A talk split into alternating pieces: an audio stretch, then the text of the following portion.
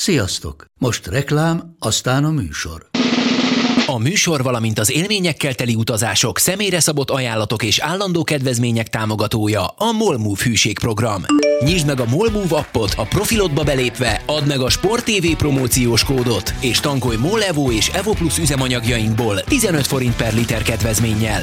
Ne feledd, a Sport TV promókóddal most még jobban megéri Molmove tagnak lenni. Vége a reklámnak, jön a műsor.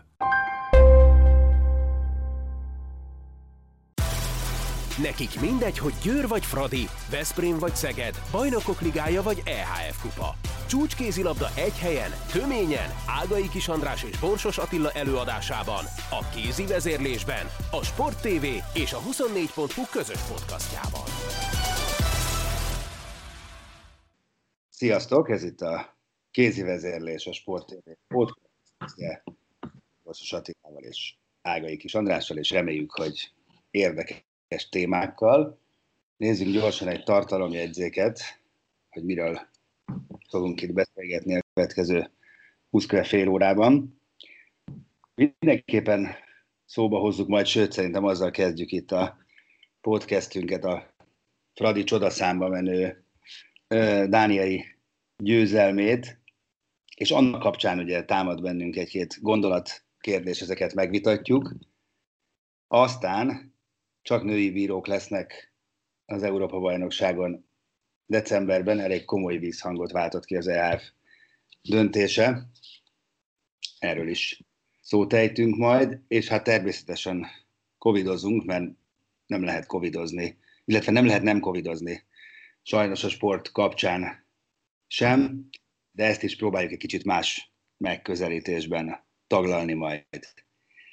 Na Attila, akkor kezdjük ezzel a Esbjerg Fradi meccsel, ami tulajdonképpen felborított mindent, amit úgy papíron gondolni lehetne az esélyekről, meg az erőviszonyokról, hiszen a Fradi kiment gyakorlatilag egy soha nem látott csapattal, beálló nélkül, ifistákkal, olyanokkal, akiknek még NB1-es meccsük sincs, kiment egy masszív Dániel csapathoz, amelyik szintén nem túl bőkerettel állt oda, na de hát akkor is ég és föld a különbség, és győzött. Méghozzá úgy győzött a Fradi, hogy az utolsó öt percben még izgulni sem kellett, csak az volt a kérdés, hogy mennyivel. Győz, talán jó jelzi ennek a váratlanságát, hogy a fogadóirodáknál ez 22-szörös pénzt ért egészen pontosan. Hát ezt nagyjából tudjuk, hogy ez a szinte lehetetlen kategória a 20 fölötti szorzó, de hát úgy látszik, hogy mégsem lehetetlen. Én most mégsem erről szeretnék veled beszélni, bár kitérhetünk pár mondattal erre is, csak már erről sokat beszéltünk minden fórumon, hogy milyen pszichés, meg, meg egyéb háttere van mindennek, ami történt. De van ennek egy szigorúan szakmai, sportszakmai, kézilabda szakmai vetület. Engem ez érdekel, mert én ezen gondolkodom. Jelesül, hogy ugye Elek Gábor is elmondta a meccs után, meg Kovacsics Anikó is elmondta ugye nekünk adásban, a Sport TV-n élő adásban, hogy kénytelen kelletlen itt egy vadonatúj, eddig korábban nem alkalmazott taktikát e, húzott elő a Cinderből Gábor meg az egész csapat, hogy félretették ezt a rohanos kézilabdát, és akkor elkezdték idézőjelben mondom ölni a játékot, lassították ott, ahol lehet, és ez eredményre vezetett. Ez ez eddig rendben is van. Azt már kevésbé értem, hogy egy picit akkor vitát generálják ebből, hogy, hogy viszont Gábor minden alkalmat megragadott, hogy elmondja, hogy ő ezt mennyire gyűlöli, mennyire szívből utálja, mennyire nem jó, és hogy kvázi alig várja már, hogy végre jöjjön mindenki, és akkor lehet megint eh, rohanni. És én azon gondolkodom, hogy, hogy ha ez vezet eredményre, ha ez ha ez jó, ha, ez, ha ezzel le lehet butítani az ellenfél játékát, akkor miért olyan ördögtől való az, hogy, és azért lássuk be, hogy a Fradi BL meccseit nézzük mondjuk az elmúlt három évben, akkor értem én, hogy ki mit szeret, de az nem volt eredményes. Az nagyon nem volt eredményes a már egy szinttel magasabban lévő csapatok ellen. Szóval nem lehet, hogy itt valamit picit újra lehetne gondolni? Hát ez egy, ez egy nehéz felvetés, mert én azt gondolom, hogy ez a, ez a mérkőzés, amit lejátszott a Frade hétvégén, azért ez egy e, egyszeri unikum volt. Tehát e, amikor azt mondtad, hogy, hogy a két csapat keretek között ég és föld volt a különbség, azért utólag nézve nem és föld, volt föld, meg egy kicsit a föld fölötti szint, mert, mert ugye, hogyha ha egyszerűen megszámoljuk a játékosok számát, meg azoknak a számát, akik mondjuk válogatott szinten, vagy BL tapasztalata rendelkező játékosok voltak, akkor nem volt olyan nagy különbségem a két csapat között. Más ö, helyzetben voltak a dánok, mert ugye látszólag a belső soruk az megvolt, de az eleve egy, egy viszonylag szűk keretet jelent, három-négy játékosuk van nagyjából belőle, és nem voltak szélsőik, ami az ő játékukban rendkívül meghatározó, és ebből kifolyólag nem tudták igazából a saját játékukat játszani, azt a rohanós, indítós kézilabdát, amit mondjuk megszokhattunk tőlük, tehát élből sokkal közelebb állt a szükségből az ő stílusuk ahhoz, amit a Fradi elképzelt erre a meccsre. Jelesül azt, hogy lassítani be, abszolút partner volt az edző, mert ők sem nagyon tudták gyorsítani. Tehát ez egy ilyen különleges szituáció volt, hogy én azt gondolom, hogy ha, ha a kezdő jobb szélsőjük, meg a Sana Solberg például tud játszani, akkor, akkor sokkal nehezebb lett volna megvalósítani ezt a dolgot, amit amit így, így remekül sikerült. Tehát ez a, ez a taktika erre a meccsre jó volt, ez ellen az összetételű Dán csapat ellen jó volt, és azért nem felejtsük el, hogy ugye csináltunk kis játékot a harmadik fél időben, hogy összehasonlítottuk a, az itthon maradt Fradit a kint játszó Fradival, és próbáltuk megmondani, hogy melyik az erősebb, és azért tehát nem mondhattuk azt, hogy hát mondjuk biztosan csak a második soruk játszott ki, hanem ez egy, ez egy jó első sor volt. Értem, de én most arra kérlek, hogy szakadjunk el ettől a meccstől. Szerintem, mert értem én ezt ezer millió oldalról lehet boncolgatni. Ez most számomra ez egy elvi kérdés, és úgy látom egyébként, hogy Gábor számára is egy elvi kérdés, hogy adva van egy edző, aki, és sok edző nyilván, tehát ezzel nincs együtt Gábor, meg az egésznek a látványosságát senki nem vonja kétségbe, aki úgymond esküszik egy fajta játékra, egy taktikára.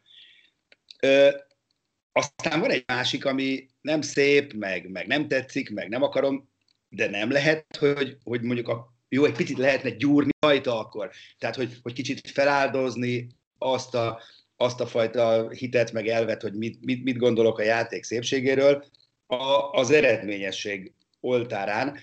Számtalanszor beszéltünk annak idején, tényleg mi is arról, különösen ugye a magyar női válogatott kapcsán, hogy tökére fejlesztette a magyar csapat egy időben azt, ez most már szerencsére nem jellemző, hogy, hogy azzal tudott pariban lenni ellenfelekkel, tudott a saját szintjére az ellenfeleket valamilyen ilyen lassító, butító taktikával, de működött. Sokszor működött.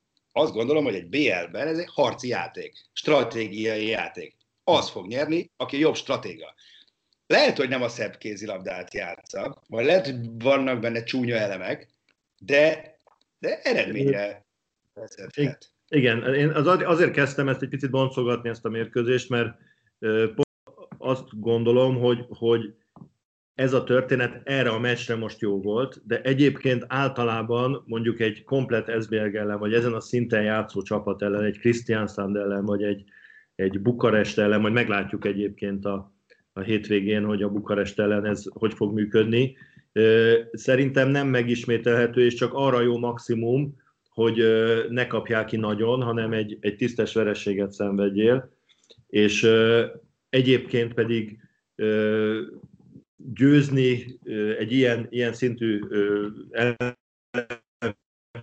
ellen nagyon nehéz, és sokkal rizikósabb szerintem, mint hogyha megpróbálja a Ferencváros azt a magas szinten, vagy magas ritmusú játékot játszani, ami, ami egyébként a sajátja. A másik dolog, amit, amit gondolok, hogy ugye a, a Fradinak egy különleges helyzete van abból a szempontból, hogy a magyar bajnokságban mondjuk most már évek óta, vagy évtizedek óta, de hát legalábbis mondjuk tíz éve, amióta Deleg Gábor az edző, egy olyan ö, pozícióban van, hogy tulajdonképpen minden csapat ellen, mondjuk leszállítva talán a Győrt, a saját játékát nyugodtan játszhatja, mert ha a saját játékát játsza azon a ritmuson, amit ő diktálni tud, akkor előbb vagy utóbb kifulladnak az ellenfele, és megverik őket.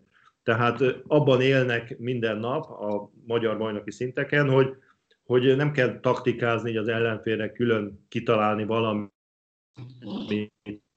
nem természetes nekik, hanem, hanem ha jól játszák a saját játékokat, akkor biztos nyernek. Na de hát most bocsánat, ebben bocsánat, a... hát ez egy hatalmas önbecsapás. Hát most már bocsánat, hogy mondják, hogy félszemű, vagy vakok közt félszemű a király. Hát most nem a magyar bajnokságban, nem a Békés Csaba ellen kell dominálni, hanem, hanem a bajnokok ligájában kellene De valamit...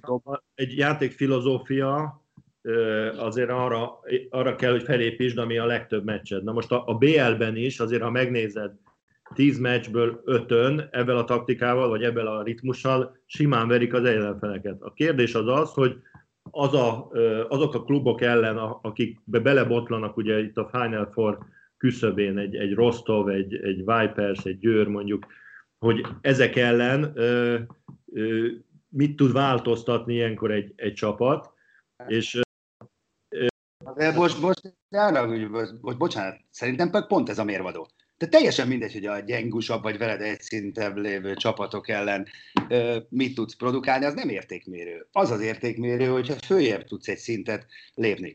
A Fradi így vagy úgy, ezt mondjuk ki, hosszú évek óta kísérletezik azzal, hogy meglé, megugorja ezt a szintet, hogy, hogy egyáltalán reális esélye legyen arra, hogy a, baj, hogy a Final Four-ba jusson és legyünk őszinték, még reális esélye sem volt a negyed döntők lejátszásakor. Tehát szerintem itt ez a tét, mert éveken keresztül lehet hozni ezt a jók vagyunk a magyar bajnokságban, cincáljuk az ellenfeleket, néha Győrt is megtépázzuk, elkapjuk a kis csapatokat könnyedén, a néha egy nagyot is megrángatunk, de, de hogy lesz ebből szintlépés?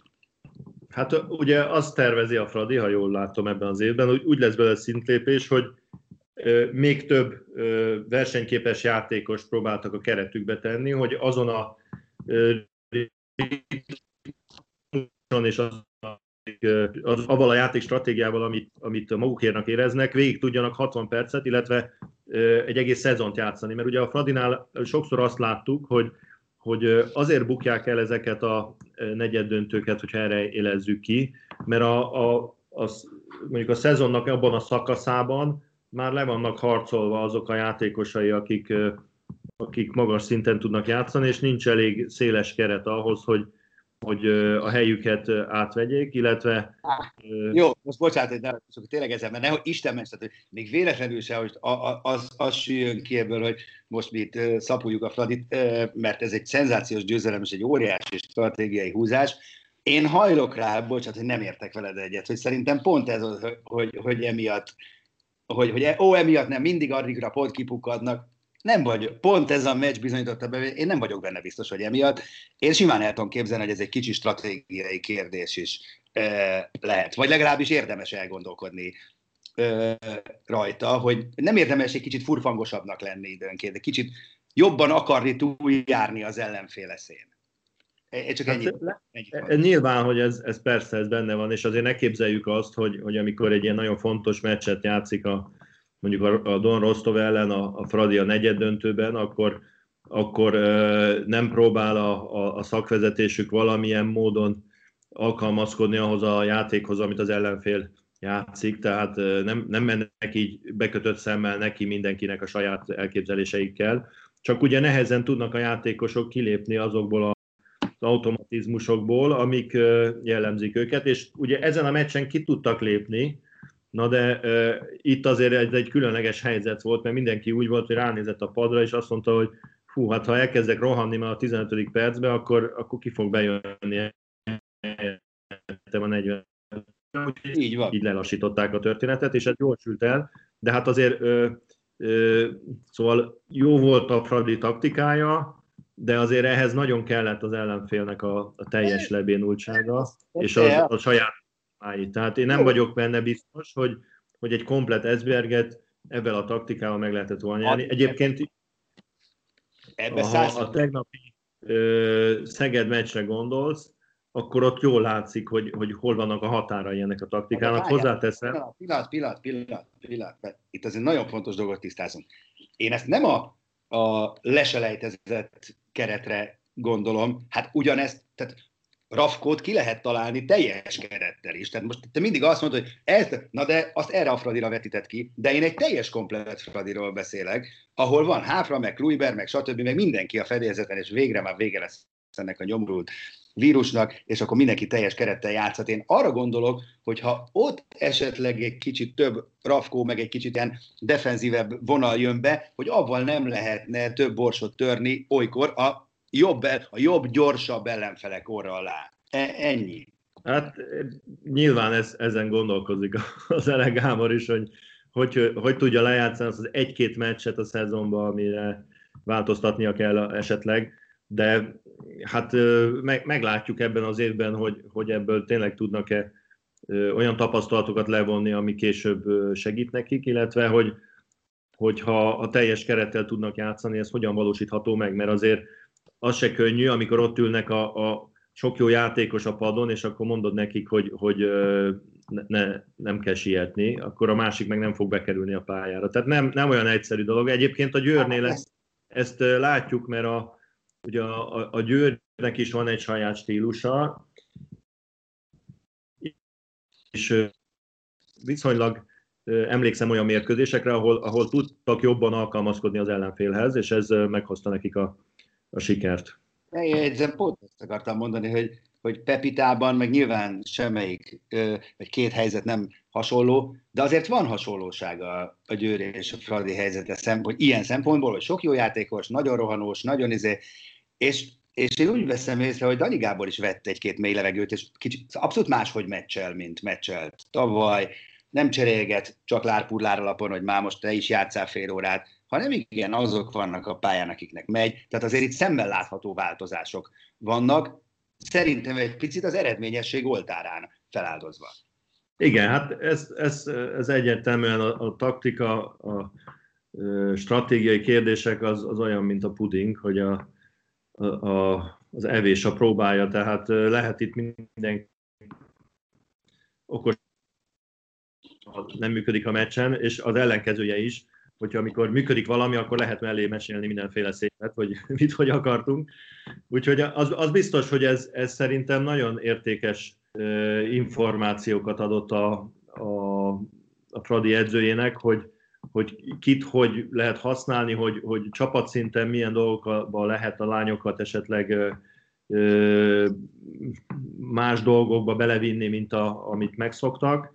Úgyhogy ez egy tanulságos időszak. Hát most lesz elvileg ugye még a Bukarest ellen is ugyanígy játszanak, ha jól tudom. Utána talán már visszajön egy-két játékosuk. Igen. És nem lesz könnyű, ugye a Bukarestben már lesz Neagu, és látták nyilván az Esbjerg meccset Bukarestben, úgyhogy fel kell kötni a gatyhez, de hát ezt tudjuk, ez Bukarestben mindig így van, úgyhogy ebben nincs különbség.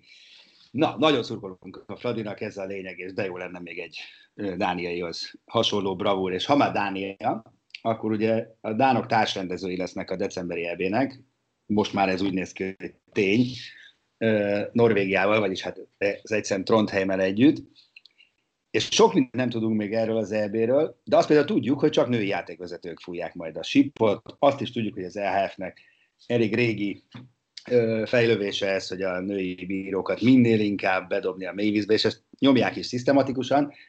Ez most mégis egy, egy, egy komoly döntés, és elég komoly viharokat is kavart, és inkább kontra, mint pro. Igen, hát ugye én alapvetően egyetértek avval, hogy a női játékvezetést fejleszteni kell, és a női játékvezetés és az azon keresztül megy, hogy, hogy nehéz komoly kihívás jelentő mérkőzéseket is adni kell a, a, a hölgyeknek, és nem csak dísznek betenni őket néha egy-egy versenyen, egy-egy mérkőzésre. Tehát az elképzelés szerintem teljesen jó, és, és egyéb iránt nem látom, hogy mi lenne az oka annak, hogy ha megfelelő tapasztalatot és, és rutint szereznek a, a női játékvezetők, akkor mitől lennének gyengébbek egy idő után, mint a, a férfiak. De ez a folyamat, ez nyilván egy fájdalmas dolog, mert, mert, mert át kell menni azon az időszakon, hogy, hogy, hogy rutint kell szerezniük. Ez egyébként a, a fiatal férfi játékvezetőkre ugyanígy vonatkozik. Tehát mikor látod, hogy egy 23 éves fiút betesznek NB1-be meccset vezetni, akkor először azt mondod, hogy na hát ez micsoda hülyeség, hát miért nem hoztak ide egy rendes tapasztalt játékvezetőt, de van sose teszed be a fiatal játékvezetőt nehéz szituációba, akkor sose lesz belőle jó bíró. Ez ugyanúgy, mint a játékosoknál. Ha, ha fiatalokat sose teszik a pályára, akkor nem lesznek ö, ez játékosok.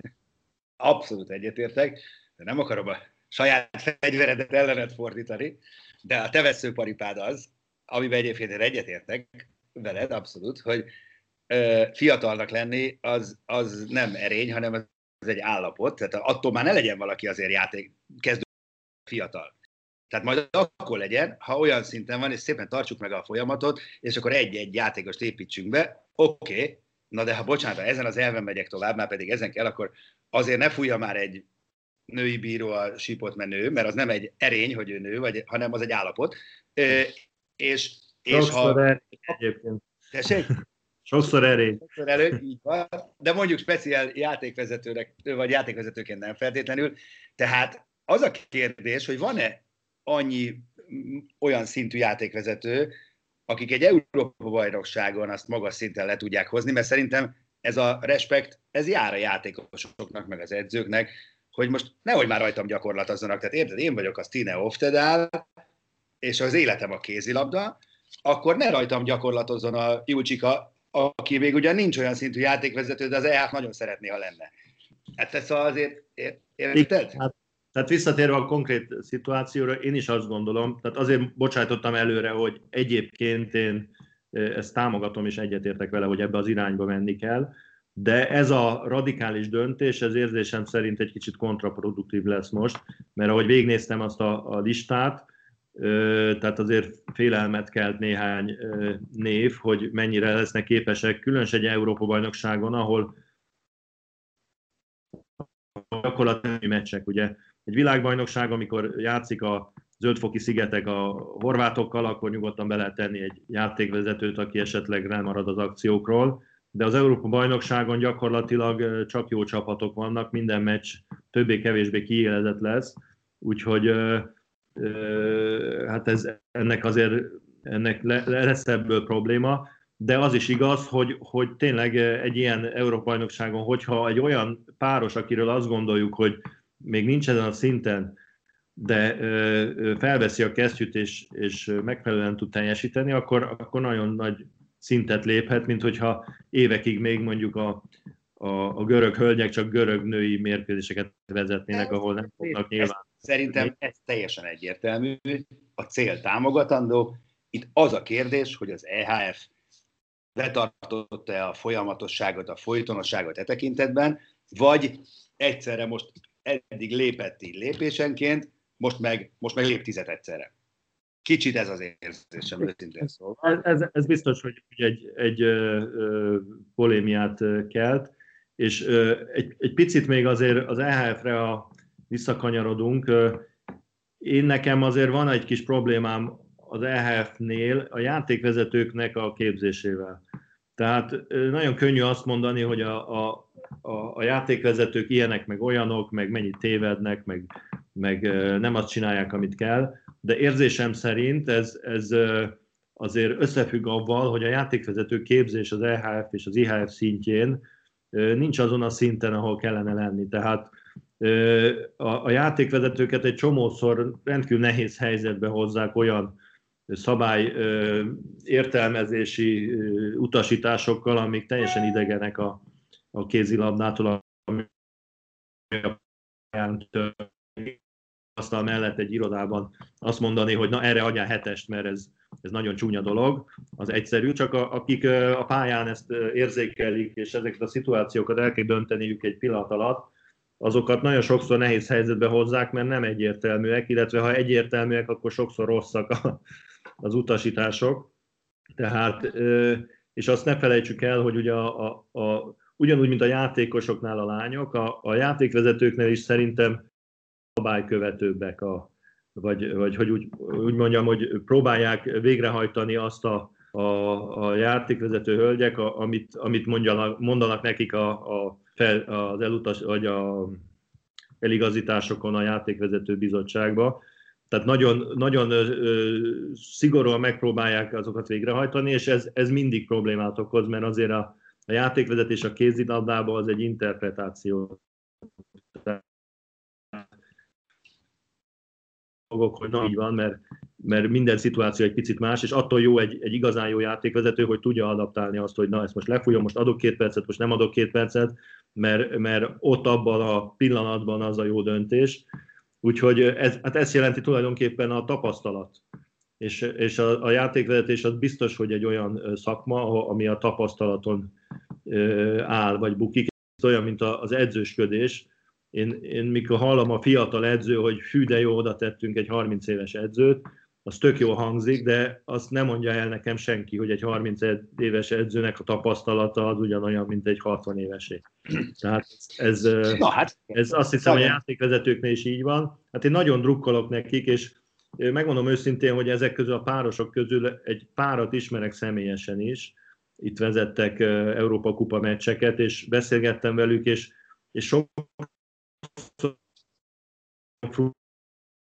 hogy, hogy hát azért, mert ők nők, mert azért, mert ők Görögországból vagy Ciprusról, nem tudom honnan jönnek, azért ők nem kapnak lehetőséget, pedig lehet, hogy ugyanolyan tehetségesek lennének, mint a, a mondjuk egy Dán vagy egy, egy, egy, egy román játékvezetőnő. Úgyhogy ebből a szempontból szerintem ez jó, én remélem, hogy megfelelnek a követelményeknek. Egy, egy pici bémolt azért benyomnék itt zárójelbe, hogy, hogy azért az borzasztó szomorú, hogy egy ilyen keretbe se fért be magyar játékvezetőnő. Három pont a végén. E, és akkor maradt néhány percünk egy jó kis covidozásra. E, megy itt a nagy bujkálós játék Magyarországon, amivel nekem borzalmasan visszatett vagy, vagy felemás érzéseim vannak. Nem, őszintén szóval egyáltalán nem értem hogyha Cristiano Ronaldo, meg bárki kiáll, és azt mondja, hogy persze, most oké, okay, megfertőződtem, majd utána túl leszek de nálunk ebből miért kell ekkora bujkát csinálni érthetetlen, és ugye ennek vannak, van más aspektusa is ráadásul. Igen, hát ezt, ezt én, én is most már egy, egy idő, ideje, ez már, ez már tényleg szerintem borzasztóan megnehezíti a, a, azt, hogy a kézilabdáról beszéljenek, meg hogy a kézilabda a, a közvéleményben úgy, úgy szerepeljen. Nem csak a kézilabda egyébként, gondolom az összes sportágban így van Magyarországon, de a, mi a kézilabdát követjük, ugye, hogy igazából az egész arról szól, na, hogy a, a, a szurkolókat, a, a nézőket, a tévénézőket adott esetben kiszolgálják a, a, a csapatok. Tehát ez, ez az élsport, azért, azért ez a nézőkről szól és az a, az a sok pénz, amit kapnak a klubok, meg amit a játékosok eltesznek, az nem a saját szórakoztatásukra fizetésére van, tehát nem azért kapnak pénzt, mert nagyon ügyesen otthon tudnak kézilabdázni, hanem, hanem azért, hogy kiszolgálják azt az igényt, amit a közösség generál. Így van, ez egyik, de próbáljuk meg megfejteni ebben a pár percben, mert én esküszöm, hogy nem értem. Hát ha valakit bolti lopáson kapnak, mert ellopott két rágógumit, meg egy bugyit, az tényleg az rohadt ciki, azt tökre értem, hogy azt nem, és akkor emiatt mondjuk, izé most akkor nem játsz. Nyilván most direkt hoztam valamilyen extrém, már majdnem vicces példát. Na de az, hogy valaki egy ilyen kögös vírust elkap, és egy kicsit beteg, az ciki? Vagy miért? Miért, miért titkolják ezt? Ráadásul úgy, tehát az egészben az a, az a legabszurdabb, hogy majd utána megnézzük a meccs keretet, és világosan látszik természetesen, hogy kik a covidosok, és még akkor sem mond senki semmit, tehát én tudom, hogy te tudod, hogy én tudom, hogy tudod, de nem, és nem értem az okát, hogy miért. Egyszer fel nem tudom fogni.